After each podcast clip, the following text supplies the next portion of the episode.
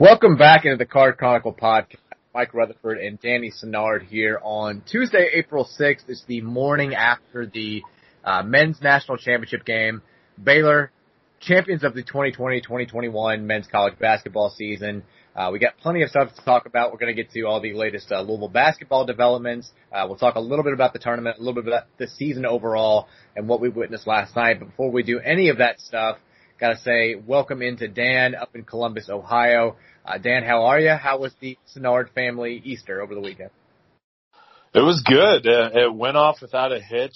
Didn't have a, a ton of breakdowns. The kids had a good time. So, uh, everything starting to look up. I'm a little sad that the tournament is over. It was a great tournament. We can get into that, but the Reds are three and one. They're swinging the bat well. Not gonna lie, I'm already dreaming of October. I do this every year. I know they're gonna break my heart in the summer, but um, yeah, weather's turning, so things are on the up and up. If you were scoring at home, it was the 44 second mark of the podcast. the first, the first Reds mention from Dan Sennard here as we enter the us casually dipping in, uh, like putting in Reds information into the pod portion of the calendar year. We're we're we're here now. We're we're back.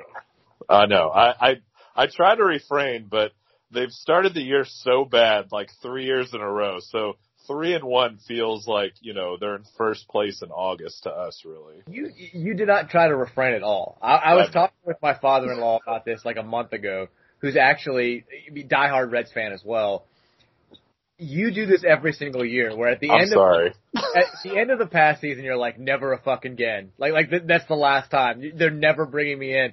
And then like while the rest of us are pissed off about the off season moves you around like March 15th are like you know what? I'm looking at this lineup and like I, I when you look at the rest of the division like who's who's scaring you? And then you do this and then usually we'll start off kind of okay and you'll talk yourself into us being better than than we actually are and then come like May 15th, you're like, get these fucking losers out of my face. Every, every single year, that's how it works. I mean, I'm a sucker. I can't help it. I, I, uh, I, I bleed red, not only in college basketball, but baseball too. But it's a long season. I'm, I'm putting my hat on. I'm ready to go. And then like, you know, we'll be 18 and 35 and they'll win two in a row and you're like, you know, when you look at the, the rest of the schedule, if we can just take three or four from Pittsburgh next week, we're not, we're only eight and a half back in the wild card. Like it's hey, we started awful last year and ended up making the playoffs. I may have lost faith around like the eighth or ninth game, but I got back in soon. So, um, let's talk about something that you were right about, which is you picked the Baylor Bears to win the men's tournament. You were correct about that. I, I took Gonzaga going into last night's game. I was I went on this uh, the Bet IQ show that I've been doing, and they were like, "Do you feel differently about tonight's game after what we saw on Saturday?" And I was like, "Yeah. I mean, you know, you can't just overlook the performance that Baylor had against Houston, and also the fact that you know, as good as the game was, Gonzaga pushed the brink by an 11th seeded UCLA team. That's a little bit of it was a little bit of a red flag, but certainly I, I did not see the thorough ass kicking that we saw from start to finish last night by the Baylor Bears." Just your overall thoughts on, on Baylor, the national title game last night, and kind of the, I guess, the lasting legacy of this 2021 NCAA tournament. First off, I can tell from the background noise that baby Virginia was not a fan, of, not a fan of Gonzaga losing either. Shout out, what's up, Virginia? How? Um, yeah, podcasting. It's it's 2021, but anyways, uh, I I don't know. I I just watching Baylor during the year, like before, the, even before the COVID pause, they just looked different to me. And um, I'm not saying I was downplaying how good Gonzaga was. There was just a, a level of physicality that Baylor played with that I didn't see from Gonzaga, especially on the defensive end. But with that being said, I, there's no way I could have predicted a, a 16 point just thorough romping that, that Baylor had. And I mean, credit to our guy Scott Drew. I mean, they looked not only like have, you know, not only was the team full of great athletes, they looked really well coached. They were prepared every single game. And I mean, they, they made the tournament look almost like a cakewalk. So you can do nothing but tip your cap to them and Um, I, maybe they don't have the name players besides a Davion Mitchell that some of these great past champions have had, but I would rank them up there as one of the better teams I've seen in the last, you know, 20, 25 years. I like that you went to Mitchell and not the first team All American in Jared Butler. I know. I, Mitchell just is kind of, I, to me, I think he's the MVP. I think he oh, makes with, everything happen. He's, it's kind of like a, if you want to compare him to Gonzaga, where like Kispert and Timme were the All Americans, but Jalen Suggs is the best player. Right. Kind kind of the same deal. Butler's the All American for Baylor. He makes the big shots, but Mitchell is, he's that dude. And he, I saw, uh, Ricky O'Donnell at SB Nation put out his new mock draft and he said, you know, every single NCAA tournament, there's one guy who's sort of the big draft stock winner, and he thought it was Davion Mitchell for for this tournament, and it's hard to blame him. He was, I mean, maybe the best two way player in all of college basketball this year. But just the weird thing about last night's game to me, it, it wasn't shocking. Like I, I thought Gonzaga was going to win a close game. It wasn't shocking that Baylor won. The way in which they won was certainly shocking, but you you kind of went into last night thinking if Baylor wins this game, there's going to be the sense of, well, it just wasn't Gonzaga's night. If these two teams play uh, ten times, they probably both win five, like one of those type deals. Like I'm not like if they if these two teams played again tonight, I think Baylor would just kick the shit out of Gonzaga again, like just based on what we saw. And it was surprising to me only because it, this wasn't the first time that Gonzaga went up against like big, brawny, athletic dudes. I mean, Drew Timme, Drew Timme cooked Evan Mobley, who's going to be the number right. two in the draft in the Elite Eight, and, and Isaiah Mobley too, who's his brother, who's also really talented. And so I, I thought that Baylor's guards could get the best of Gonzaga's guards last night. I thought Timme would eh, dominate inside, to be quite frank, at least on offense. I thought he would score a bunch of points. And then, like a total idiot, I thought the biggest advantage for Gonzaga was going to be Corey Kispert. I, I didn't think Baylor had a four that could really stop the things that he does so well. And Kispert looked like deer in the headlights all night long. Couldn't make an outside shot. Couldn't do anything off the bounce. Um, I, I don't know how he's a projected top 20 pick after that performance, but it was just like, I think Baylor's just better than Gonzaga. And maybe that's me overreacting to one game a little bit too much, but given what they did the, the entire tournament and given how they looked Monday night, I think it's, it's fine to say Baylor clearly the best team in the country, not just a, an NCAA tournament champion. It, it does remind me a little bit of, you know, this was the first time that the top two seeds had played for the national title since back in 05, where it was the collision course and it was Illinois versus North Carolina. And even though Illinois was the number one seed and had the better record and had been chasing perfection, like Carolina just looked better in the championship game. That's yeah. kind of the situation here. Like I, I think Baylor was just in the end a better overall college basketball team than Gonzaga. I completely agree. I don't think Gonzaga had seen that sort of physicality from a guard standpoint. I, I mean, at the beginning of the game, their guards, I mean, they had trouble even throwing the ball in the post. They usually, I mean, their offense is so free flowing and it seems like they get everything so easy. And Baylor just did such a nice job of disrupting everything and, I mean, how many loose balls were there in like the first 15 minutes of the game that Baylor, you know, got a hand on or was diving on the floor? And I, I, I do think Gonzaga kind of found something there in the second half with the pick and roll. They were getting Timme matched up on guards, but at that point it was too late.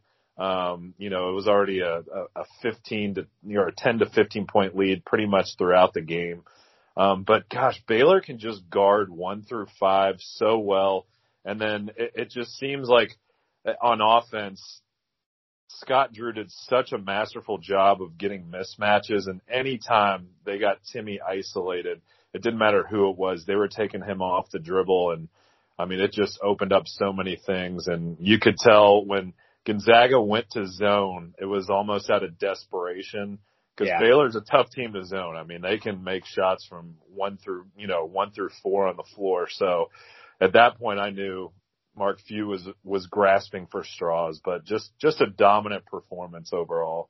Have you ever seen a big man who looked more clueless on how to defend the pick and roll than Drew Timme last it night? Was, it was bad. I, I mean, mean, it was like he had no sense of what you're supposed to do. He, he's like, oh, I'm I'm supposed to stay with the big man who's wide open under the basket, or I'm so. I mean, he made he made Stephen Enoch look like Bill fucking Russell. Like it was.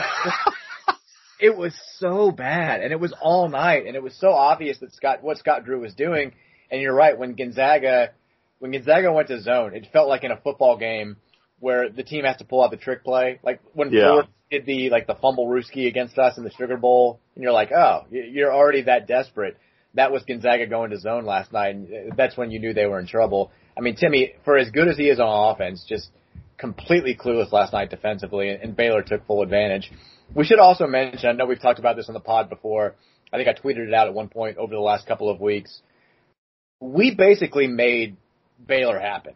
Like, like Uh, It's unbelievable. they tried everything. I know they had a little bit of success before this. They went to the Elite Eight um, in 2010, lost to Duke when Duke won the title. They lost to uh, Kentucky in 2012 when Kentucky won the title in the Elite Eight. But still, Baylor had this thing where they were getting a bunch of five-star kids that ended up being kind of okay and went to the NBA and it, it wasn't working for them. Scott Drew changed his philosophies. He does kind of the Jay Wright thing at Nova where he's like, I'll get some really talented kids, but mostly I'm going to build my program around two and three and four year college players.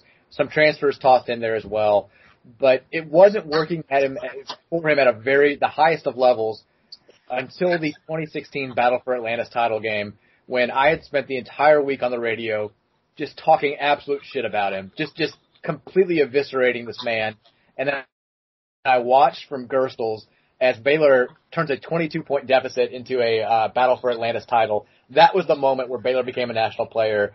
Am I saying congratulations to the 2021 Louisville Cardinals for winning the national title? Kind of. Like, like 20, I'd say like 23% of that title belongs to us. And if we want to hang a banner in the yum for it, then absolutely. We, we did this, Dan.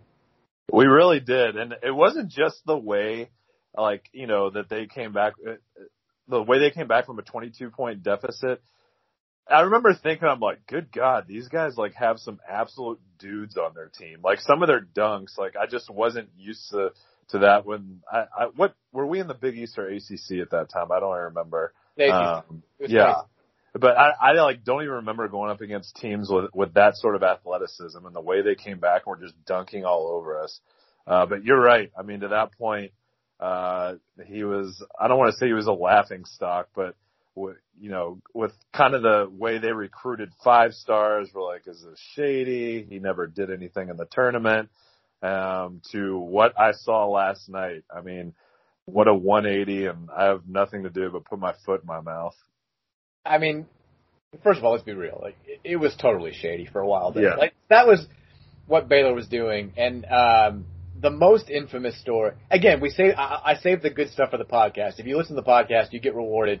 I'll never forget Rick Pitino, and again, believe the source how much ever much you want to believe the source, but the most maybe the most infamous recruiting trip that he ever had was when Deuce Bello and Quincy Miller, who everybody knew they, they were a package deal, when they came to Louisville, and this is a, again according to Pitino, you know the, the visit's going fine, they're getting along with teams, they played some pickup. The, the two kids go into the office together, and it's just them, no parents, no handlers, no whatever. And Pitino's like kind of laying out his vision, and in the middle of it, they're like, "Here's what we need. This is what we want to come to school here." Like just straight up asking for like totally illegal stuff, being like, "This is these are our demands." and they got sent home. Like you, you can fact check that. There was never a reason given, but the Deuce Bello Quincy Miller recruiting trip was cut short at Louisville. That was the end of it. And three days later, they committed to Baylor, and uh, like, everybody knew it was happening. Everybody knew what was going down.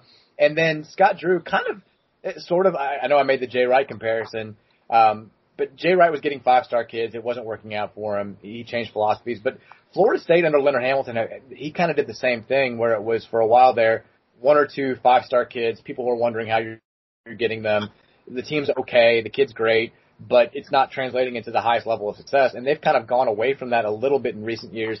And that's definitely the same thing with Baylor. But all that stuff aside, like the, the 08 to 2012 recruiting for Baylor, it's one of the, and I know a billion people have written the same story over the last 24 hours, but it's it's one of the best rebuilding stories in the history of sports. Not just that Baylor had basically sucked for decades when Drew got there, but again, you had a player murdering another player and the head coach trying to uh, essentially cover it up, or at least cover up the, the cheating that had been taking place. If you're not familiar with the story, you can look it up. But one player killed another player the player who was murdered had been not on scholarship, but had had a bunch of money somehow, was driving a nice car, was staying in a nice place. And it turns out that Dave Bliss, the Baylor coach, had just been paying this dude to try and save a scholarship. And when he realized that this was going to come out, he started trying to get assistants and players to paint the murdered player as a drug dealer. And that was going to explain where his money came from. Uh, he ended up getting taped by an assistant and was uh, understandably fired into the sun, figuratively. But that yeah. was that was what Scott Drew walked into, and as much as we made fun of him over the years, and, and as much as the shady stuff seemed to be happening for a period of time, you can't. It's unbelievable that they could be two decades removed from that and winning a national title. When when they played the quote of his introductory press conference last night, all I could think about was like, I wonder what the media members were thinking when he was like, I came here to win a national title, like a week after a coach had been fired for covering up a murder of a program. It had to seem like just the most absolute far fetched idea or, you know, even on the radar moment, um, in an introductory press conference history. But, uh, yeah, I, from, from now on, uh, you know, he's a national champ, so he's always going to have the last word. It'll be interesting to see how he recruits going forward because you would think this would open the door back up to getting some big time five star recruits or does he kind of same you know stay with the same style of finding maybe some transfers or, or lower end recruits that maybe better fit his system so um I don't know I I, I feel like the way I, the team came together and how good they looked it, it seems like that might be a culture that college basketball is going to have to deal with for at least the next three to five years for a team that might be contending year in and year out.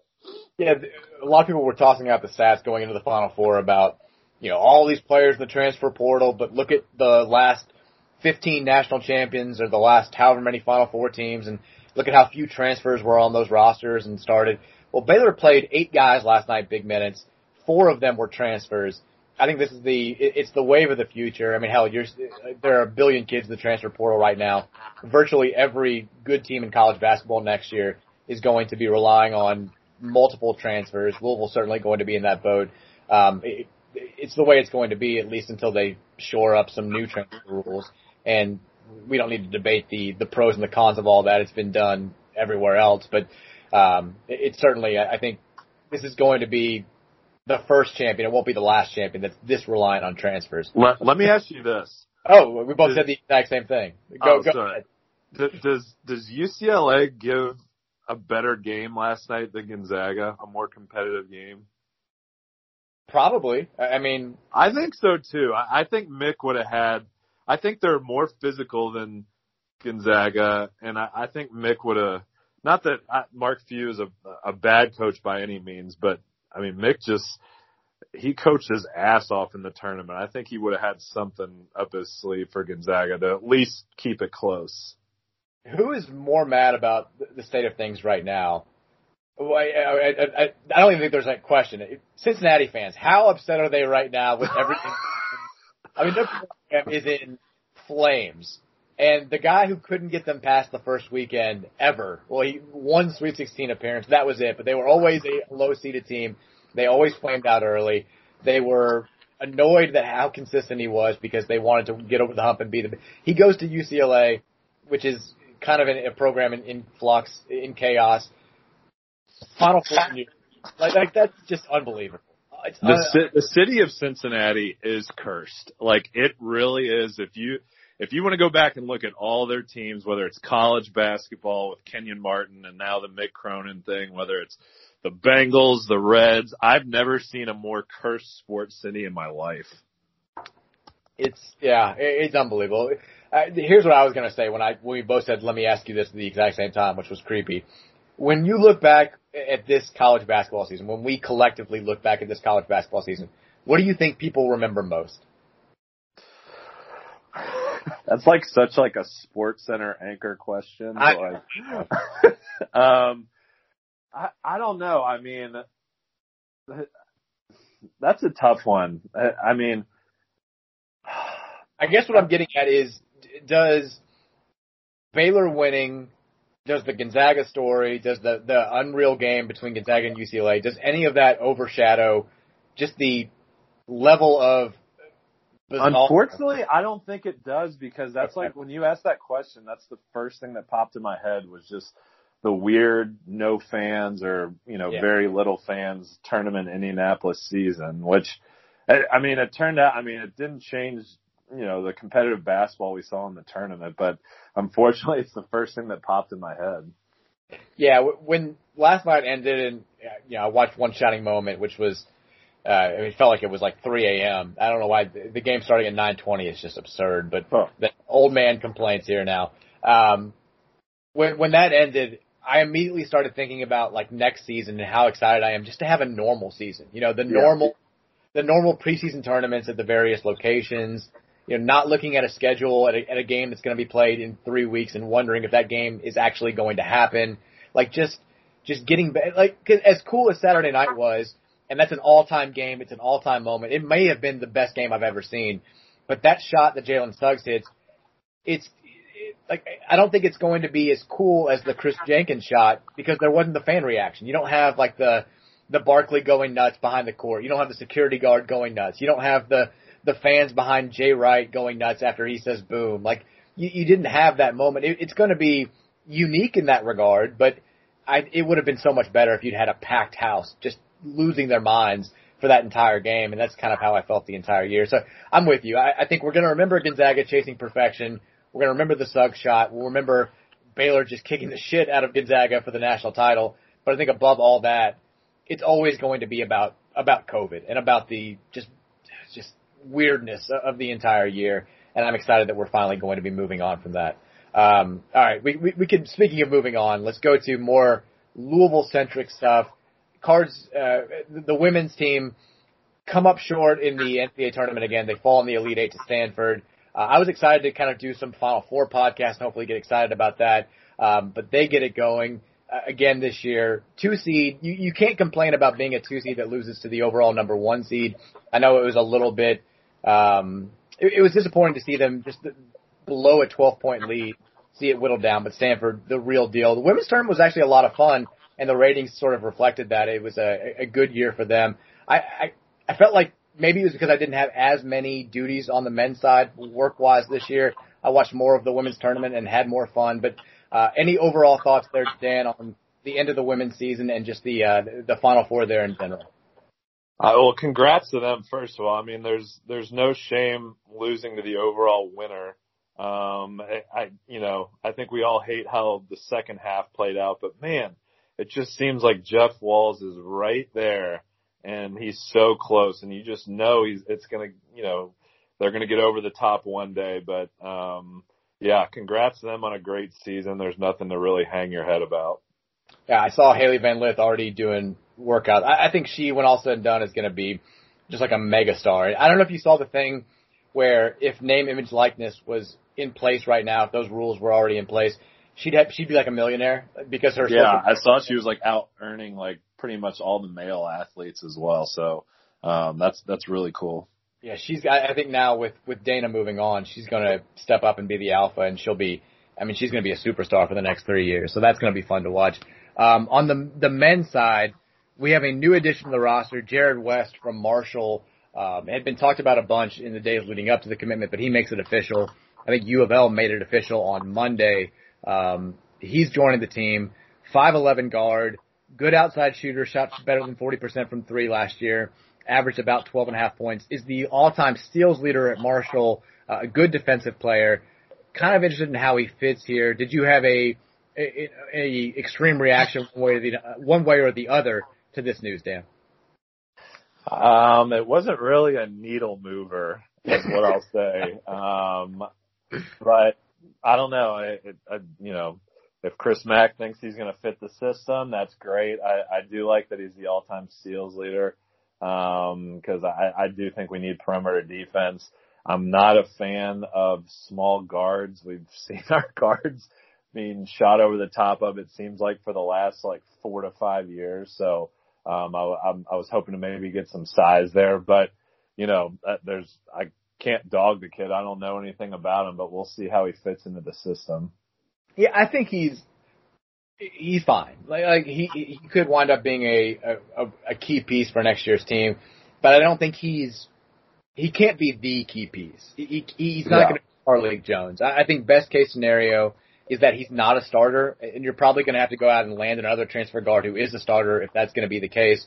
But I think that in an ideal world, he plays the Josh Nickelberry role on next year's team, but just plays it a whole lot better than Josh did this year. And I know Josh was injured for uh, stretches of the season, but he needs to be that guy who comes in, maybe plays 15, 20 minutes a night, uh, can be a, a good defender, can knock down open outside shots, can create enough off the bounce to to keep opposing defenses honest, and I think he can do that. I, he he was good in the uh, in the pick and roll at Marshall. I think the issue now though is who's going to be the primary ball handler on this team? Is L, everything I've heard about LL is that he's a dynamic athlete. He shoots it well enough, but if he's going to be your primary ball handler, you're probably going to be in a little bit of trouble. Well, that's kind of seems like every guard that Louisville has right now. Um, and, and again, I'm, I'm saying this assuming that David Johnson is gone and Carlik Jones. We'll talk about that a little bit later because everybody wanted to ask that question uh, on Twitter today. But if you don't have those two guys, I don't know who steps up and who's the primary ball handler. And some of the, the guards that Louisville's recruiting in the transfer market are the exact same way. Like Rocket Watts, if he does come to Louisville, he's coming to Louisville specifically so he can play the two. Like that's going to be his demand wherever he goes. He does not want to play point. He did not think he could play it at Michigan State, and he couldn't. He, he was. Yeah. It, let's not beat around the bush. He was bad uh, at Michigan State playing the point. He does not shoot it well. He and I, I don't want to dive too hard on the kid because this is going to be a thing. Uh, if Rocket Watts does come here, I watched Michigan State condensed games over the weekend to try and change my perception of Rocket Watts, and it made it even worse, if I'm just being frank here, his body language is bad. His decision making was bad. His defense got lazy. And I mean, you can say that that's just not a fit. It, it just, it, it's going to be different for him somewhere else. But man, a lot would have to change if Rocket Watts comes here and becomes a, a really productive player. He's got the ability. I mean, he'll, he'll have stretches where he looks like he's the best player on the floor and he looks like he could be an NBA guy. He just not consistent whatsoever. And that's, uh, man, it's it's it's a dynamic element to, move, to put into your roster and hope that it works. But who knows? Uh, we we don't know how this whole thing's going to shake out. But uh, is there anybody or any news that you are kind of hoping to hear on on the transfer front, or have you even paid attention to that? It's just so hard because there's just so many names out there. I mean, I I, I keep hearing about the the kid from Florida that would be a nice one to get. Um, his name's escaping me right now, but um, yeah, and it, it seems like he would fit well. But I don't know, man. I, not that I don't. I mean, I don't want to say this is taking away from college basketball, but it just feels different. Like I, I just miss the days when you recruited and you know you could bring kids in and watch them develop and now it just seems like it's like a free agency every off season and it's really hard I mean, I can't throw out any predictions of who's going to be the primary ball handler or, you know, uh, what our team's going to look like next year because there's so many decisions that need to shake out, not just from our team, but in the transfer market as well. I mean, we could have half a new team by the, by the time next year starts. We have no idea. So, um, will it be, you know, fun by the time the season rolls around? Yeah, sure. I mean, it's always exciting seeing new guys, but, um, to me, it, maybe I'm just old and curmudgeony, but just it takes away a little bit from what college basketball is about. Yeah, I saw the all the way too early top 25s came out last night. It's impossible. You just can't even. There's no way. I mean, I looked at all of them. I was like, how are you doing this? And it, it's it's hilarious because they're all so different. Typically, you know, the top one, two, three teams are, are kind of the same. There's a lot of consistency across these. And like, like I saw Andy Katz had UCLA number one. I saw Jeff Goodman had uh, Gonzaga number one. I don't think he even had UCLA like somewhere in the top. Like it's just everyone's going to be all over the place because nobody knows how these rosters are going to look right now. I mean, you look at you're trying to predict Kentucky. You've got like yesterday we find out Devin Askew is transferring. Like you've got no idea who they're going to replace him with if if Askew's transferring because they've got a, a big time point guard coming in. You just you don't know. And like you said, we have no idea what our roster is going to look like. Is another guy going to transfer? Is somebody else coming in? Can we add two or three more guys? What's Carlik Jones going to do? It's just, it, it's all in such a state of flux. And it's definitely different. There's no question about it. And I think the the only question is now, is this a one time deal because of, of COVID and the the one time transfer rule and the NCAA potentially changing its, its transfer rules, or is this just the way it's going to be from now on? And, and I know that transferring has become more and more, you know, common with seemingly with every year over the last decade but this is a new level. I mean, this is we've already. This just it, it has to be just a nightmare for coaches. Like I oh, can't even imagine trying to balance your scholarships and and filling out rosters and you know trying to have a feel for which kids on your team are going to transfer or who you're going to bring. I mean, there's just so much that goes on. I, I can't even imagine trying to balance that. All right, let's. Uh, you all asked a bunch of Twitter questions. I want to get to as many as possible, so we'll move on. Before we do, reminding you guys, this podcast brought to you by Home Field Apparel. They've got U of L retro gear on their website. They've got a new 1980s national champion shirt that uh, I've got. It's awesome. They have the softest t-shirts, the comfiest hoodies, um, the best logos. They don't just slap on, you know, Louisville Cardinals or whatever college name across the chest and call it a day. They hear what the fans want to see on t-shirts. They make their gear specifically to fit the demands of those fans. And again, if you use that promo code Card Chronicle at checkout, it's going to save you 20% on your first purchase. Go to homefieldapparel.com. They're always adding new schools. They're always adding new looks. They don't have Kentucky, which is awesome. They do have a billion other schools, including Louisville, which is even better. Uh, and again, Card Chronicle at checkout. That'll save you 20%. Big shout out, as always, to Homefield Apparel and homefieldapparel.com. I have a home field story. So this on Easter, I was wearing my home field apparel, very comfortable go card shirt, um, walking in the park behind my house and a 12, like it, his kid had to be 10 to 12 just zooms past me on his bike and drops a go cards. I'm in Columbus. I, I never get a go cards up here.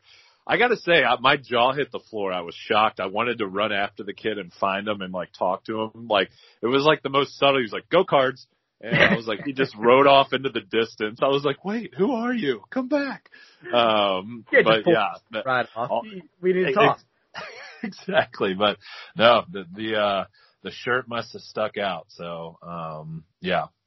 The summer I worked in Carroll, Iowa at, at a newspaper when I was in college. It was after my, my junior year. I was covering a high school baseball game. And again, this is like the western edge of Iowa. It's way out there. It's like a 12 hour drive and middle of nowhere, there's a girl wearing a Louisville Cardinals with Shively Sporting Goods on the back T-shirt at this high school baseball game, and I was like, I've got so many questions, but I also can't just walk up to like an eight-year-old girl and be like, "Hey, I like your shirt." I was like, I I'm just gonna have to let this one out. This is gonna be a mystery. I'm never gonna know. Uh, yeah, but I, I wanted to. I wanted to be like, where are you from? How? it's like, where do you live? Yeah. Like, yeah. Nope, nope, can't do that big Taquan Dean fan. Uh, that was that was it. Um, that, that's my whole story. All right, let's get to these questions. We'll get to as many as possible. Um, sort of, I'll try to sum up the, the the questions that were asked seven or eight times by the same people. Um, the first one's about the assistants. Everybody wants to know what we're doing with the assistants. I do know, and I put it on the website last week. Louisville interviewed Kenya Hunter from Indiana, the assistant there. He's going to stay on staff now with Mike Woodson. Um, he was the first guy that Chris Mack really looked at. I know that there's been the buzz about John Brannen from Cincinnati potentially coming over here. I've got no idea if that's even still an option. I know he and Mack are, are really close, but I, I think that that has been kind of nipped in the bud. We'll see though if Brannen, who's now been what suspended while they continue to do this investigation, and two, again, him talking shit about all of his players and all of his players finding out about it.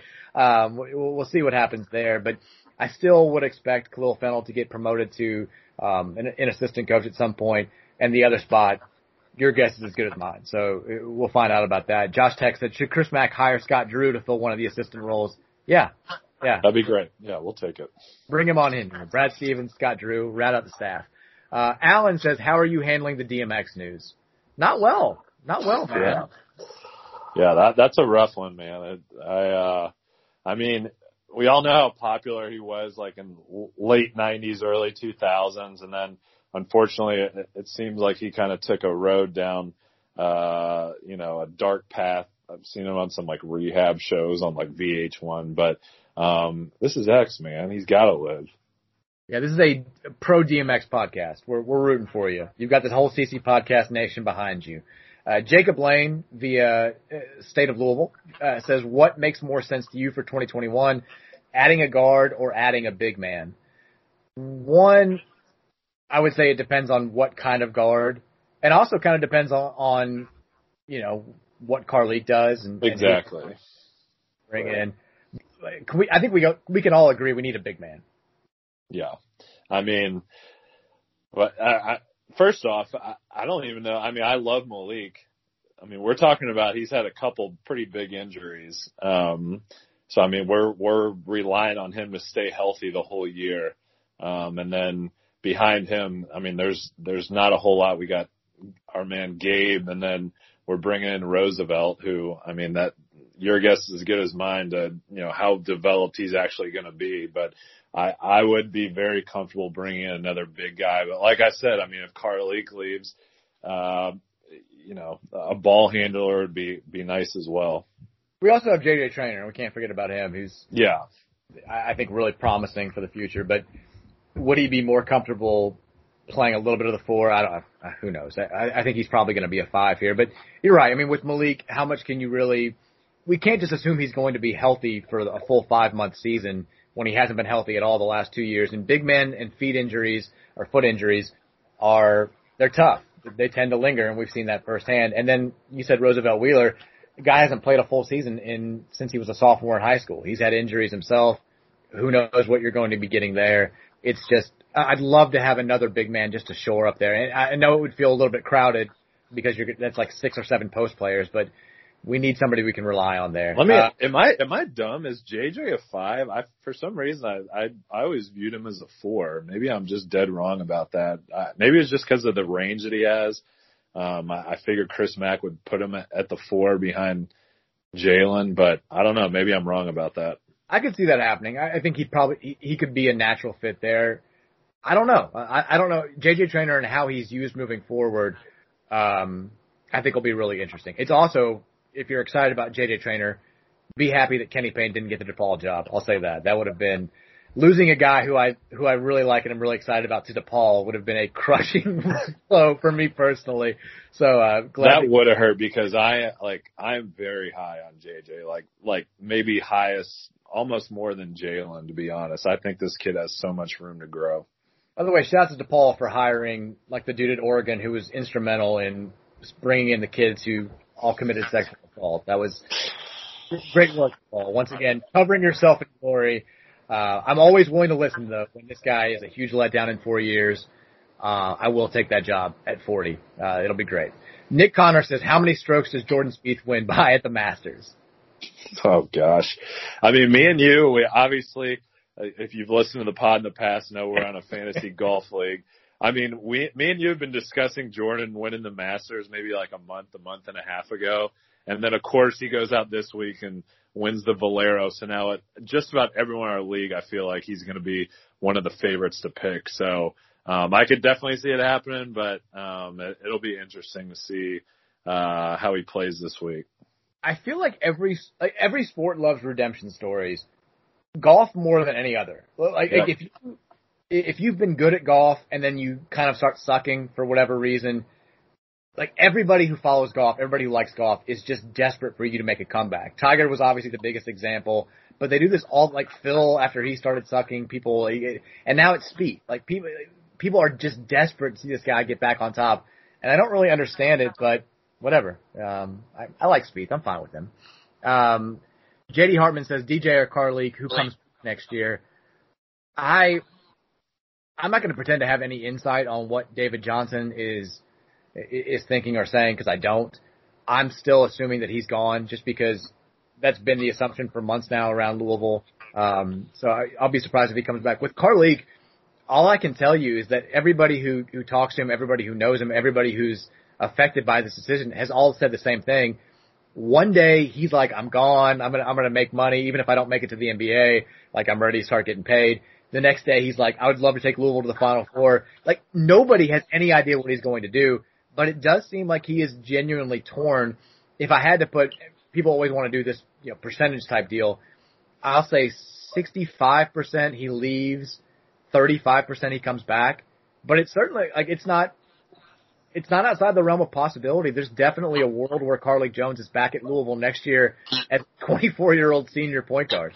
Do you know when they have to make these decisions by? Just so I like don't have to stress because I mean I, I I would love for him to come back selfishly, obviously, but um I'll, I'll stop myself from worrying if like he doesn't have to make the decision for like two more months. It's a long way away because they moved the draft back again this year. Like the draft is going to be I think in July instead of June. So I I want to say and don't hold I don't have the information in front of me. Don't hold me to this. I think it's like July 1st is, is the that, deadline. That is so hard on I know. Chris Mack. I mean, li- like for him to like, if, if they do truly wait out the process and they decide to leave, I mean, to have to scramble and, and put your roster together that way, hopefully whatever he decision, whatever decision he makes, hopefully, you know, he, he gives the coaching staff some sort of signal or inkling what he's going to do. Um, so he, he doesn't put them in a bad spot. It's all about the academics, Dan. It's all about the uh, Yeah, the seriously. student, Gosh. student athletes. There. Uh, Oh, Gil. Gilbert says, "Who wins the championship first, Donovan or Lamar?" And then also says, "Since an NBA team isn't coming, how would an NHL team work in Louisville, and what would the team name be?" Um, I don't know if Donovan or it's so hard to predict championships because you know does Donovan jump to another franchise at some point later in his career? Does Lamar do the same thing? I'd say like as of right now, and I know the Jazz have been so good this year, but I still feel like Lamar has a better chance. I mean the NBA. Yeah, th- there's know, more parity in the NFL with championships. The NBA, like usually, like uh, I wouldn't say uh, like there's a handful of teams that that usually win it every you know ten years or so. And that's I I know that every single March there's this whole debate. I don't know why we have to have it. Uh, NBA people who are like, college basketball sucks. How could you like this more? And college basketball people who are like, NBA sucks. How could you anybody not like this? And like, I love basketball. I, I just love sports in general. I I don't know why we have to do the whole please Yeah. like my sport or please hate this other sport. I don't really get it. I think you can like both. But for if there is a knock against the NBA and it's postseason, if you're comparing it to March Madness, it's like you can almost always predict who's going to win or be in the NBA Finals. It's Yeah. every now and then there are a couple of games that surprise you, or maybe a couple of series that surprise you. But the NBA playoffs, by and large, are rarely surprising. Maybe the Heat making the finals last year is a is an example of the the, the contrary. But you you can almost always pick out who's going to win. It feels like a caste system, and that's just the way it is. Um, I I would love to have an NHL team in Louisville. I think hockey could be a really cool thing here. I love the Ice Hawks back in the day and the River Frogs back in the day. I think that would be a whole lot of fun. As far as the name, I mean, let's bring the Ice Hawks back. Logo was great, name was great, team was great. I'd love an, a Louisville Ice Hawks NHL team here. Oh, I, I you got to go with the River Frogs. I mean, the the River Frogs, like everything about the River Frogs experience was just wild. Remember they had like the hot tub right outside the glass, like fans would go sit in the hot tub. Like all I remember, I was like, I feel like I actually went to a decent amount of games. I'm like, how much did like my parents or like my grade school friend parents have like nothing to do that they're dragging us to Broadbent Arena to like sit in the upper section for River Frogs game on a Friday night. But um no, I will say this. I mean, as I moved to Columbus. It's almost been three years now. I don't want to say I wasn't into hockey, but I wasn't nearly into it. But now that I'm here and I've I've gone to games, it is an absolute game changer. It's so much fun. It would be so awesome for the city for it to happen. There's a lot to do downtown by the arena, obviously, and it just uh hockey games in person they're just they're awesome like they're so underrated I, if you haven't been to one i highly suggest uh putting on your li- to-do list Yeah, my long lasting memory of the the River Frogs experience was I went to a game. My one of my older brothers is obsessed with hockey. Like plays. Uh, he's a diehard Colorado Avalanche fan. Was a big Quebec Nordiques fan. He's the reason why I'm an Avalanche fan. But he took me to a River Frogs game when I was still pretty young, and it was like the most boring hockey game of all time. No goals scored, nothing. It was a zero zero tie. And as we're walking out, this dude who probably weighed 700 pounds eh, goes, "No goals, no fights. Fuck you bring me out here for, Dale?" it's, it's all like, and Oliver, who's like just desperate to see hockey take off in Louisville, was just like, "God damn it!" He's like, "He's like, this is what I was dreading." He's like, "This is this is not what I wanted to happen." But that's how I'll always remember the River Frogs. No goals, no fights. Um, Ryan says, how do you respond to people who say Gonzaga sucks just because they haven't won a title? They're acting like making a Final Four is meaningless and it bums me out. Yeah, this is, I think people were like, I had a couple people kind of giving me shit for being like, oh, you love Gonzaga. Like what? I don't love Gonzaga. I've got no affinity for Gonzaga other than like they were fun to watch. I think I like Mark Few. I think he's done a good job building that program. But it does annoy me this whole notion that it, it's such a lazy, lazy take to say Gonzaga sucks. They're going to choke. They choke every year. They don't play in a real conference, so they're never going. Like it's just it flies in the face of all logic. They're the only program, and I know if you've read stuff I've written, this is just me repeating myself. They're the only program that's been to six straight Sweet 16s. They're one of only four programs to do that ever. The other three are UCLA, North Carolina, and Duke. They've won at least one game in the tournament each of the last 12 years. They've been to 20 straight tournaments. And for everybody who's like, they always are a one or a two seed and they always get beat by a shitty team, they always flame out. They've been to 22 straight NCAA tournaments.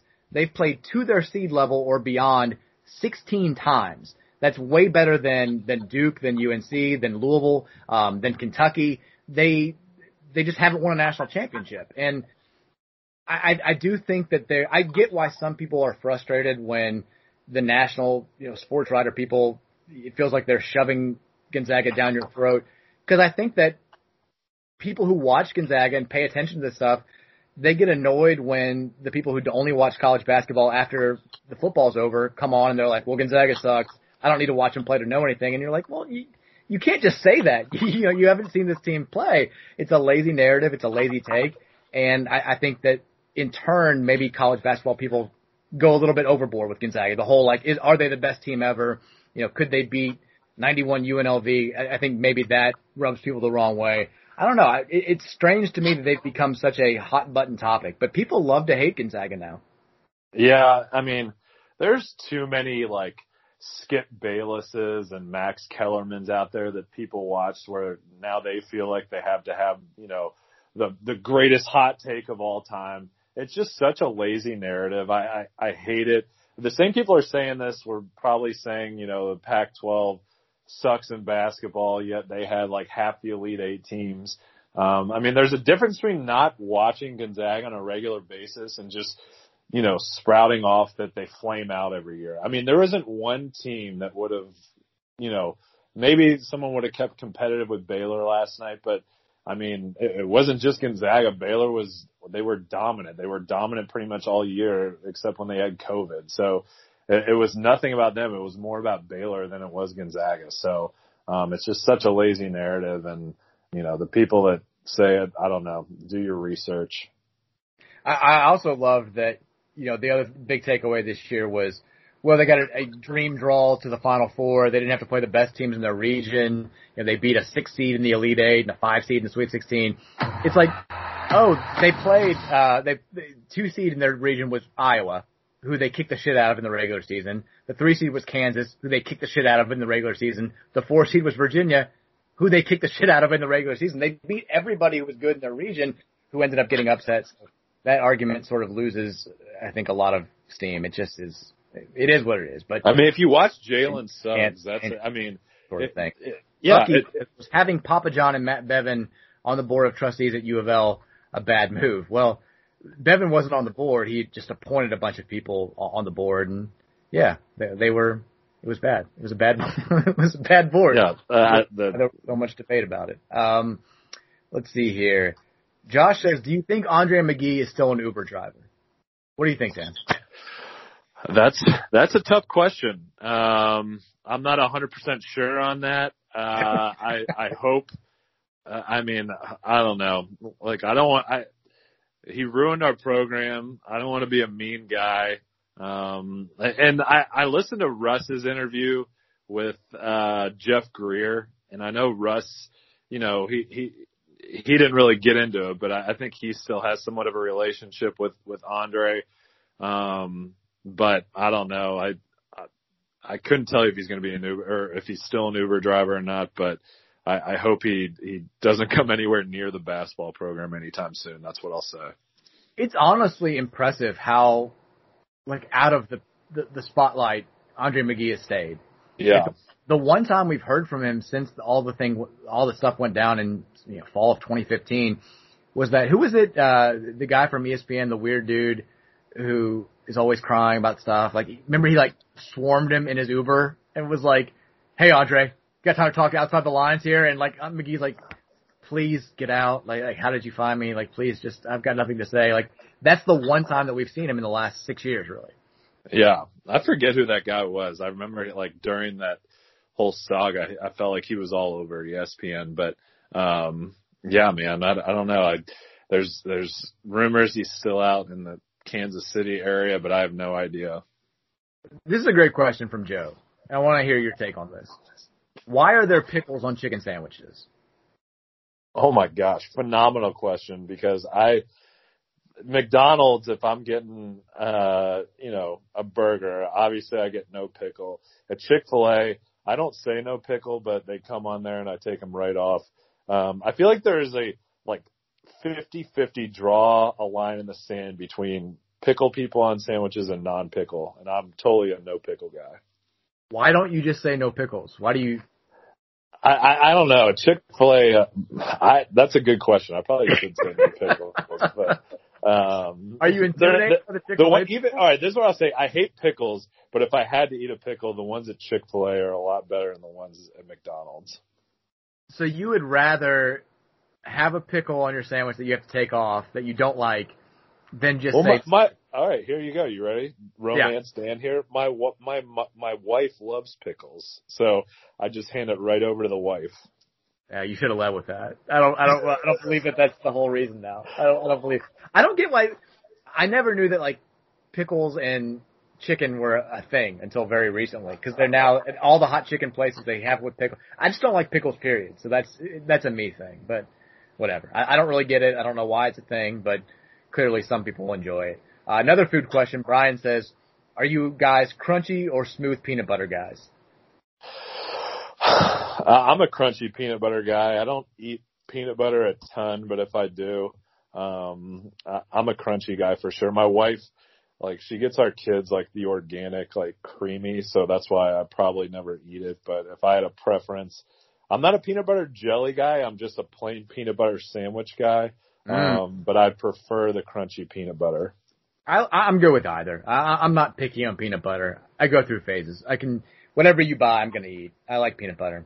Uh, Trey Sosa says, again, I'm asking this because for some reason it wasn't brought up on the last pod, but wouldn't you agree that Saving Silverman was the biggest Oscar snub of our generation and over under on how many days until they announced Coach Roy to U of L in assistant position? I like Saving Silverman. I think it's a good movie. Total Oscar snub. I'm, I'm, I'm with Trey. So here's the thing about Saving Silverman. You're gonna like dog on me for this. Like I feel like I barely remember it. Like I know I watched it at one point, but I was talking to my brother about this. He's like, "Oh my god, do yourself a favor." He's like, "It still holds up." He's like, "It is unbelievable." So I feel like I need to give it a rewatch, or maybe I just didn't appreciate it at the time.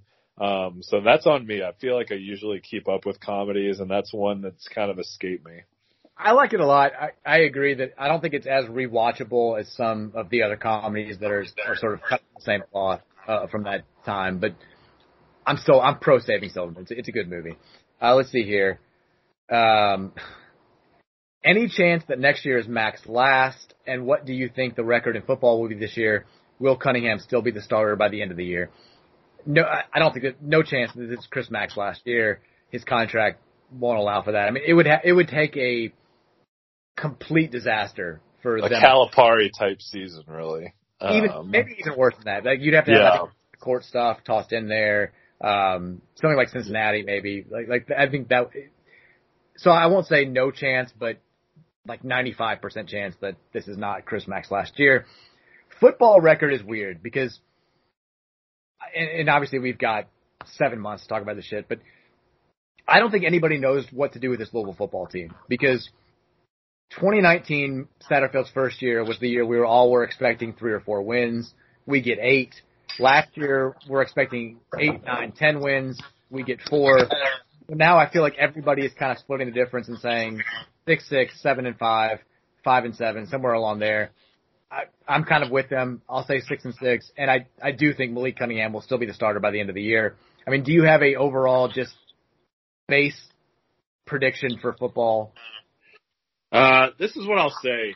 Um, Scott Satterfield seems like a routine guy, and I have a feeling that COVID kind of ruined his whole off-season mojo routine, whatever he had going last year. So I'm glad that the team is getting a normal off-season because um, he seems like he's a pretty good developer of players. So I uh, I'm looking forward to the season. Obviously, I don't think it can get as bad as it was last year.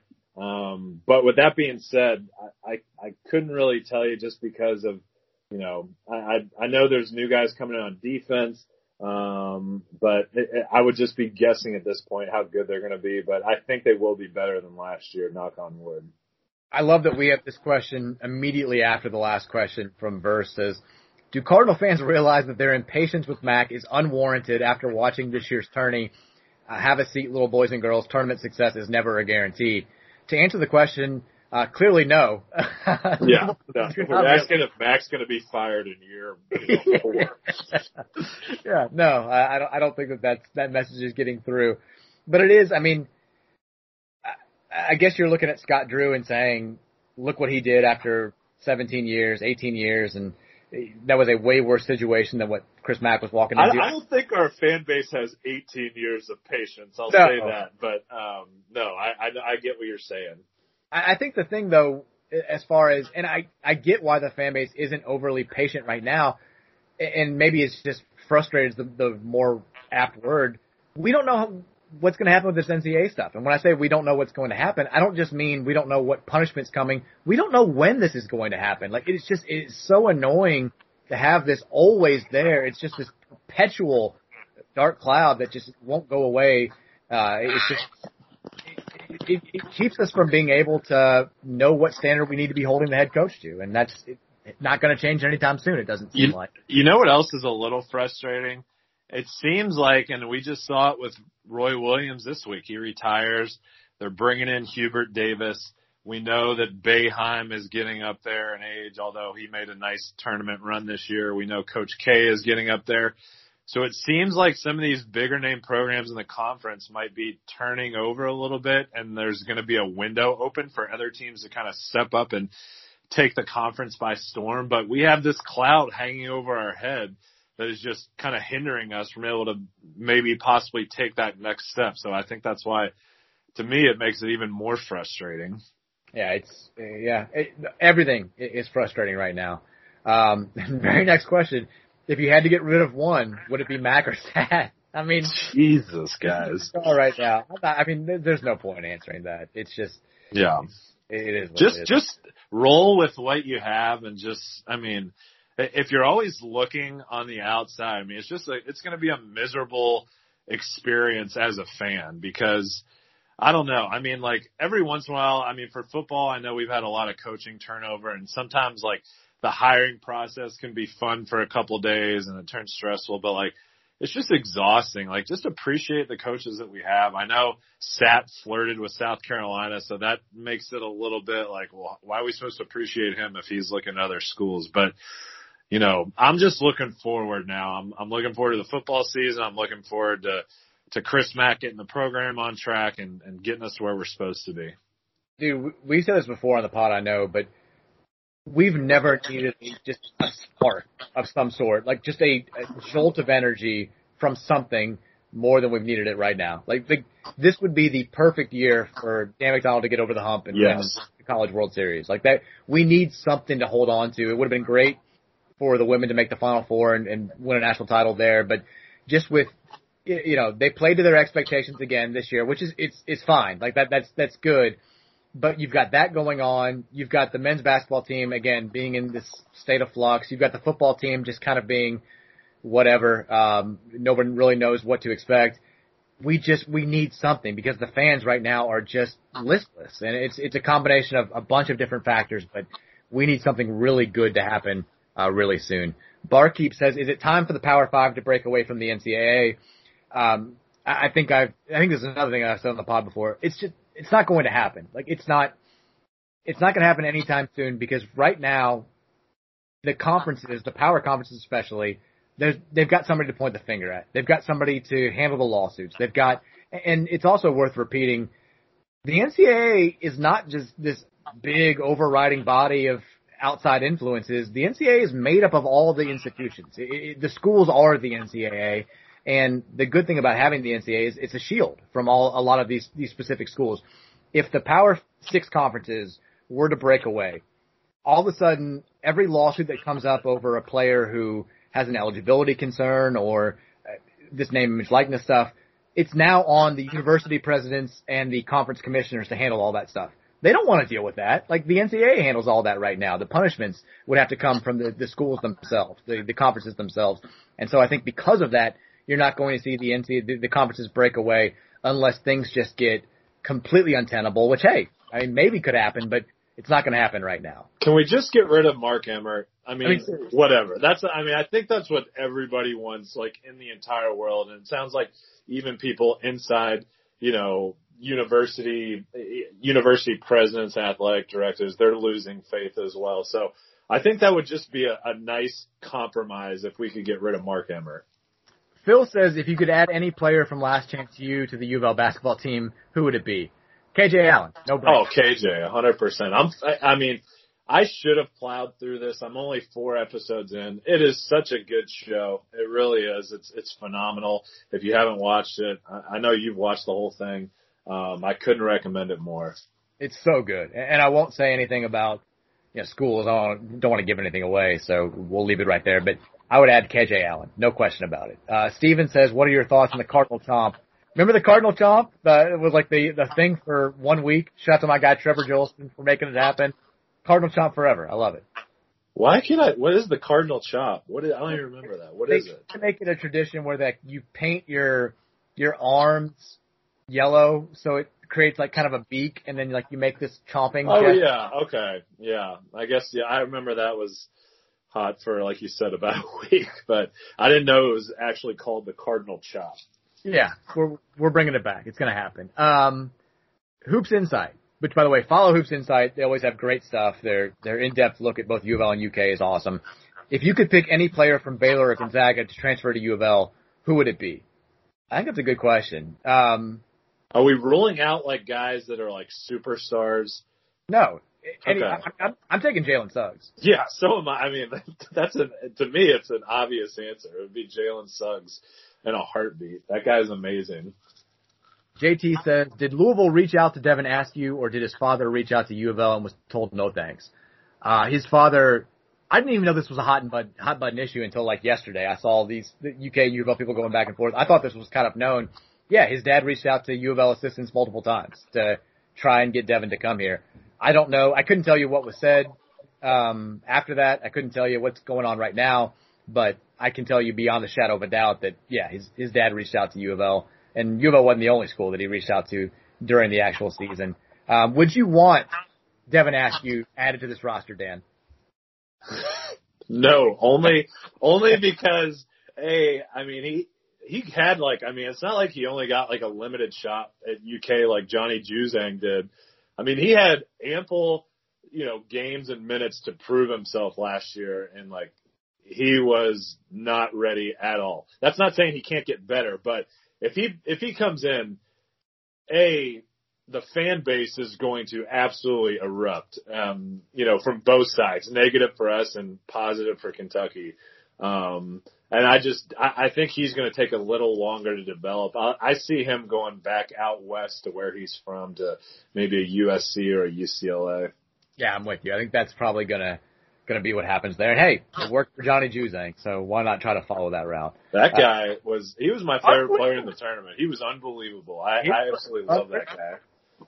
Jake said, "Are we going all in on Noah Locke?" My God, I hope so. Like that's, I mean, I, I am lukewarm at best about some of the transfers that we're targeting right now, as you may have noticed.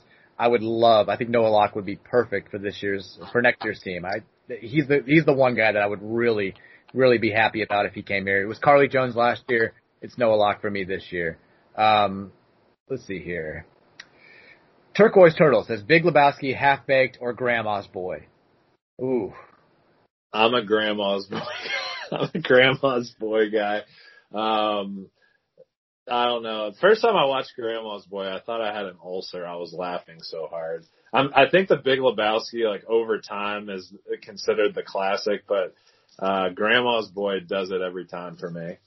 I, I knew you were going to say Grandma's Boy. I'm Big Lebowski. I, I love it. It's, it doesn't get old for me. It's very quotable. It, it has only grown finer with time. I, I like Grandma's Boy too. I like Half Baked too, but I'm going Big Lebowski. All right. You guys asked a, a ton of questions. But I know we've rambled on too long.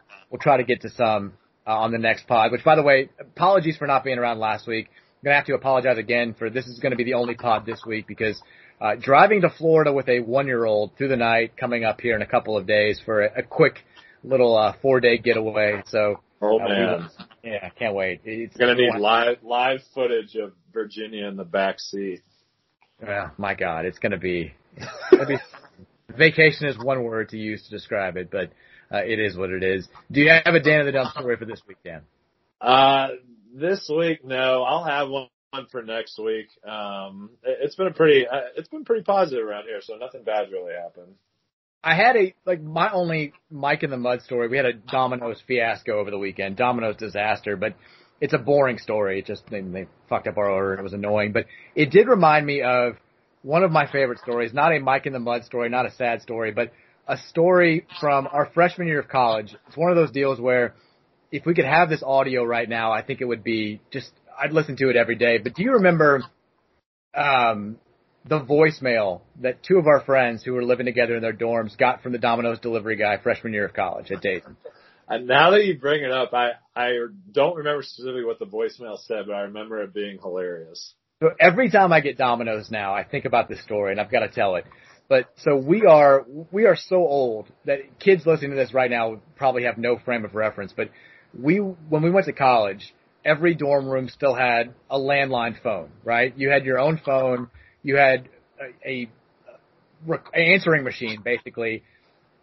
We didn't use the phones that much, but we used them for some things. The big one was like we had cell phones, but they just they weren't as ubiquitous as they are now but we would use our phones to call for pizza late night. It was, you know, you get drunk, you go out to the, the student neighborhood at Dayton, you come back, you stumble in, you get pizza, you eat, you pass out. That was the, the, the classic routine.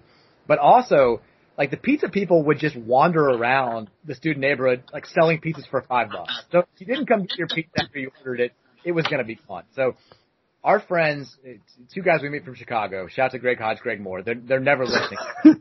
we love them.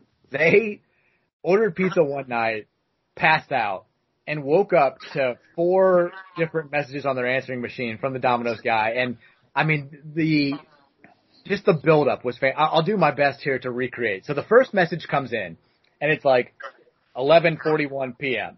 And this guy's like, "Hey guys, it's Tommy from Domino's. got your pie? It's red hot, ready to go, ready for you to come down here and get it. Uh, come down and see me whenever you can." And then it was like 11:55 p.m. And it was like, "Hey guys, Tommy from Domino's, still down here. Uh, whenever you can, I got your pie. It's ready for you.